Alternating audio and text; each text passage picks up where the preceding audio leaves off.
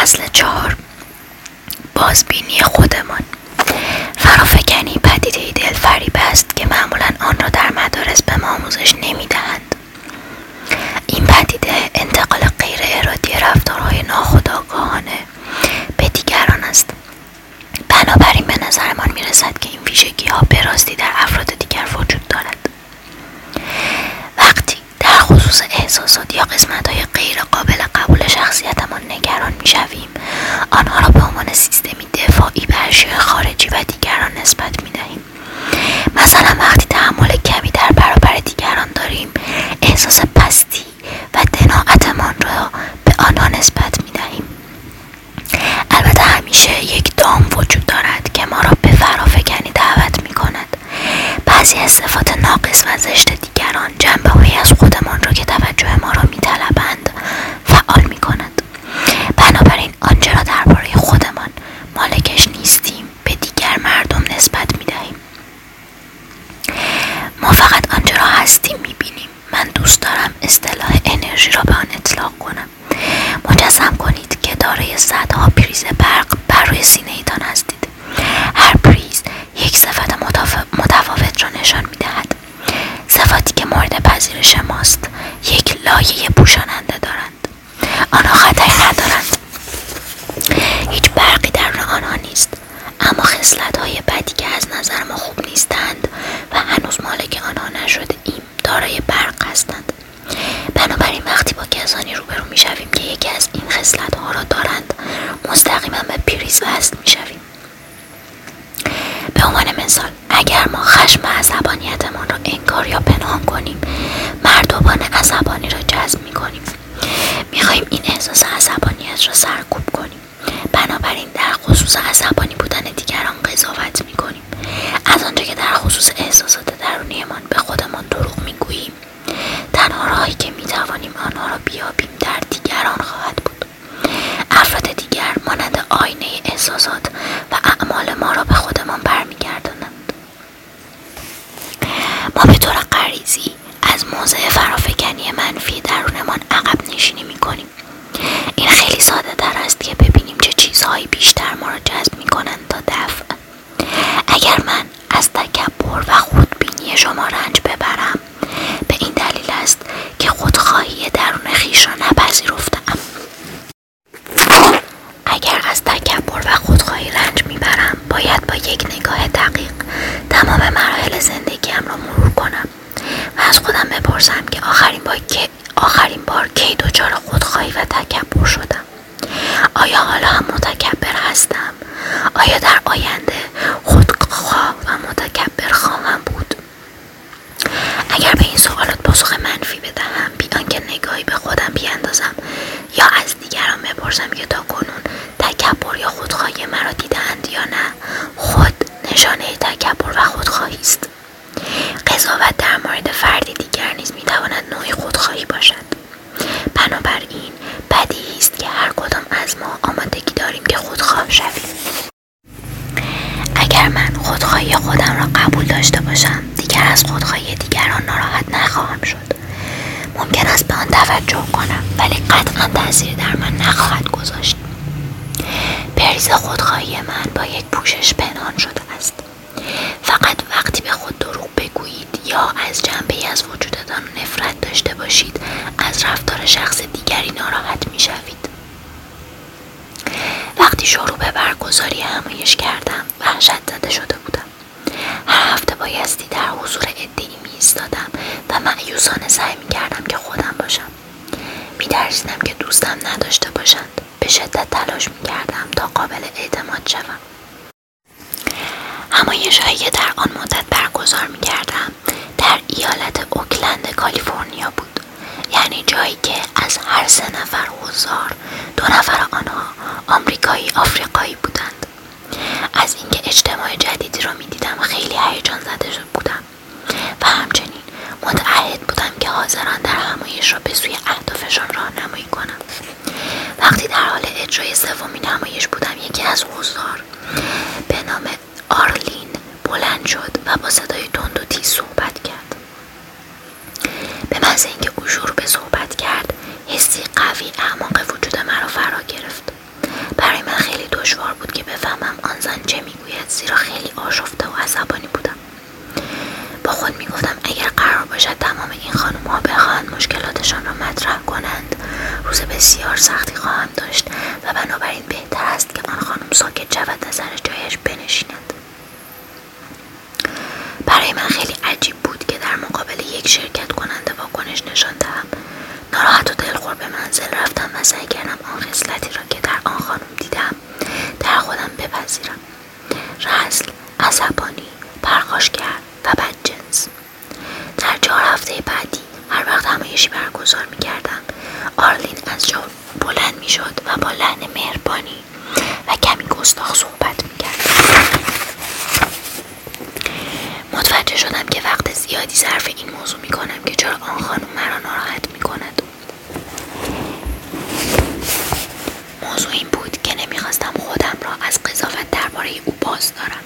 یک روز احساس کردم که شکست خوردم. بنابراین به یکی از خانم های همکار که از نزدیک با هم کار می‌کردیم زنگ زدم و پرسیدم چرا آرلین انقدر از من تنفر دارد. سوزان جواب داد دبی درباره آرلین نگران نباش. او نجات پرست است. وقتی گوشی را سر جایش میگذاشتم احساس ضعف و تهوع داشتم. سریعا به فکرم رسید که من که نجات پرست نیستم. درباره خاطرات دوران هم با دوستان آمریکایی آفریقایی هم فکر کردم. به یاد آوردم که به آنها شنایات می‌دادم و دنبال هم میدویدیم. پدرم را در نظر آوردم که چقدر برای حقوق بشر میجنگید. او اولین عضو حزب طرفداران قانون سیاه پوستان در ایالت فلوریدا بود. پس مطمئنا امکان نداشت من نجات پرست باشم. آن شب همانطور که در تخت خواب در تخت خوابم دراز کشیده بودم و فکر می‌کردم که برای همایش بعدیم چه کار کنم. سخنان سوزان به یادم آمد که می‌گفت آرلین نجات پرست است. بارها و بارها این جمله در گوشهای من زنگ زد و درست زمانی که داشتم به خواب می‌رفتم صدای را شنیدم که از من می‌پرسید. اولین باری که آرلین در مقابل تو ایستاد و سوالاتش را مطرح کرد چه فکری کردی؟ ناگهان احساس کردم که وزنی روی سینهام سنگینی می‌کند و خیلی درسیدم یادم آمد تنها فکری که به ذهنم رسید این بود. تو سیاه احمق بدکاره چه می‌گویی؟ این جمله در تمام وجودم انعکاس داشت. در دل گفتم امکان ندارد این باشد چون من نشاد پرست نیستم. من چنین فکری نکرده بودم. منظورم این نبود. قلبم از ترس لبریز شده بود اما در تنهایی نشستم و با این مسئله که من نشاد پرست هستم مواجه شدم. این سایه من بود. تا چندین, ساعت از سر شرمندگی گریه می کردم با تمام وجود احساس می کردم که تمام دوستانم در اوکلند که به من عشق می و اعتماد داشتند را فریب دادم مهم نبود که من چه کار کرده بودم. در هر حال نمی توانستم بپذیرم که نجات پرست هستم بنابراین هر باوری که راجب به خصلت های ویژه داشتم به باد رفت ساعتها وقت صرف کردم و جلوی آینه به خودم گفتم من نجات پرست هستم و مدام این را تکرار کردم سعی داشتم این قسمت از وجودم را پیدا کنم و به آرامش برسم هرچه بیشتر این جمله را تکرار می کردم برایم آسانتر می شد می دانستم که حتما محبتی در این جمله نهفته است و دنبالش می گشتم. سپس سخنان پدرم در خصوص حقوق برابر انسان را به یادم آمد که می گفت هیچ یک از ما به آزادی نخواهیم رسید مگر اینکه بفهمیم همه ما با هم برابریم گفته پدرم ملکه ذهنم شده بود و برای اینکه ثابت کنم نجات پرست نیستم با تلاش و جدیتی بیشتری به اطرافیانم با دوستانم و دوستان آمریکایی آفریقاییم ادامه دادم. و این باعث می شد از مردمی که مورد تبعیض نژادی قرار می گرفتند حمایت کنم. در آن زمان که این اتفاق افتاد من فعالانه درگیر جمعآوری برای سازمانی به نام امکانات زندان بودم که به خانواده زندانی ها برای ادامه زندگی کمک می‌کرد. و بالاخره وقتی پذیرفتم که نجات پرست هستم انگار وزنه سی کیلویی از روی دوشم برداشته شد. شب بعد که به همایش رفتم احساس امیدواری و سلامتی می‌کردم. در عواسط همایش آرلین مثل هفته های گذشته دستش را بالا آورد تا سوالی بپرسد. با شک و دو دلی از او خواستم حرفش را بزند داشتیم برای همایش داشتیم برای همایش بعدی صحبت می‌کردیم و مذهبی شدم که او چه می‌خواهد بگوید. از همه خواستم که در ما شرکت کنم. آرلین بلند شد و با لبخندی بر لب گفت این همهش بسیار عالی است و بعد تجربه ای را که داشت برای همه ما تعریف کرد. و وقتی آرلین نشست من هنوز در حیرت بودم در حالی که به سمت خانه میراندم درباره تغییر مهمی که در رفتار آرلین به وجود اومده بود فکر کردم برای اینکه دوباره هیجان زده نشوم تصمیم گرفتم منتظر هفته بعد بمانم و ببینم که شرایط چطور پیش می‌رود هفته دیگر آمد و همانطور که جریان همایش پیش می‌رفت منتظر بودم تا دوباره آرلین دستش را بالا ببرد وقتی دوباره آرلین از جا بلند شد تصدیق کرد که همایش تغییرات عمیقی در زندگی او گذاشته است بعد عمل کرد و حمایت مرا از جامعه اوکلند تصدیق کرد در پایان شب من ماندم تا با افراد مختلفی صحبت کنم. از گوشه چشمم می توانستم آرلین را ببینم که با دوستانش گفتگو می کند به طرف او برگشتم مستقیم به چشمانش نگاه کردم و پرسیدم چه اتفاقی افتاده. او به طرف من برگشت و گفت نمی‌دانم. هفته گذشته که به سالن قدم گذاشتم ناگهان عاشق تو شدم. این تجربه زندگی مرا تغییر داد و برای همیشه به من ثابت کرد. اگر خصلت هایی را که در درن خودمان هست بپذیریم دیگر مردمی همان خصلت ها نمی توانند باعث ناراحتی ما شوند. سپس آنها آزاد می شوند تا با ما مواجه شوند و ما نیز آزادیم تا با آنها مواجه شویم. کن ویبر در کتاب ملاقات با سایه تفاوت بزرگی را مطرح می کند او می‌گوید فرافکنی در سطح نفس به سادگی قابل تشخیص است. اگر شخصی یا چیزی از محیط در ما تاثیر کند به احتمال زیاد فرافکنی نمی از طرف دیگر اگر در ما تاثیر بگذارد این احتمال وجود دارد که قربانی فرافکنی خود شویم اگر واقعا این مطلب را درک کنید دیگر دنیا را مثل قبل نخواهید دید. موضوع را این گونه در نظر بیاورید. اگر کسی از کنارتان بگذرد و در پیاده رو توف بیاندازد و شما متوجه شوید ولی واکنشی نشان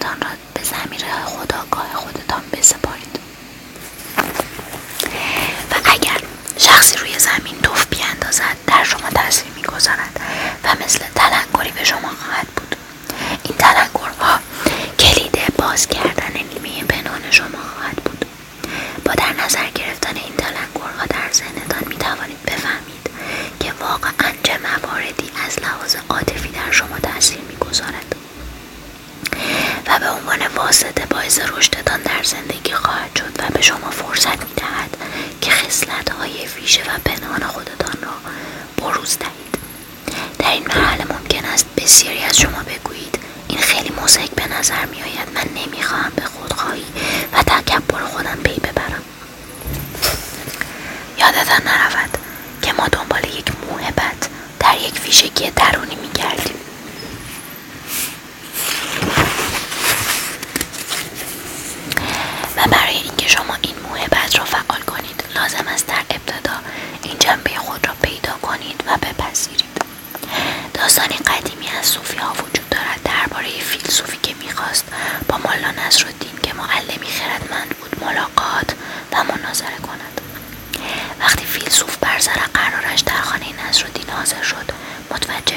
نصرالدین از آنجا رفته است و در خانه نیست؟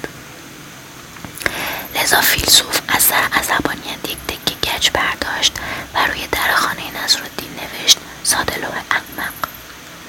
وقتی نصرالدین به خانه برگشت و آن نوشته را دید به سرعت به منزل فیلسوف رفت و گفت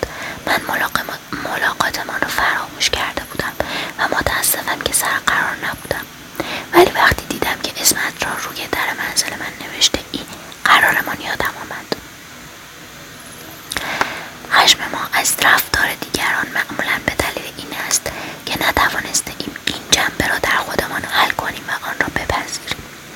وقتی با دیگران صحبت می‌کنیم درباره آنان قضاوت می‌کنیم یا به آنها بندی می‌دهیم اگر به حرفهایی که از دهانمان بیرون میآید توجه بیشتری کنیم لازم است آنها را برگردانیم و به خودمان بگوییم. فیلسوف فقط یک جمله ساده نوشته بود ساده لوح نگفته بود مثلا دروغ گو یا نامرد. به عبارت دیگر او می‌توانست به این جمله بندی و نتیجه گیری برسد که ممکن است برای نصرالدین اتفاقی افتاده و او صدمه دیده باشد نه اینکه عبارت سادل و احمق را پشت در منزل او بنویسد. وقتی صفتی داریم که پوششی ندارد معمولا حوادثی را به سوی زندگی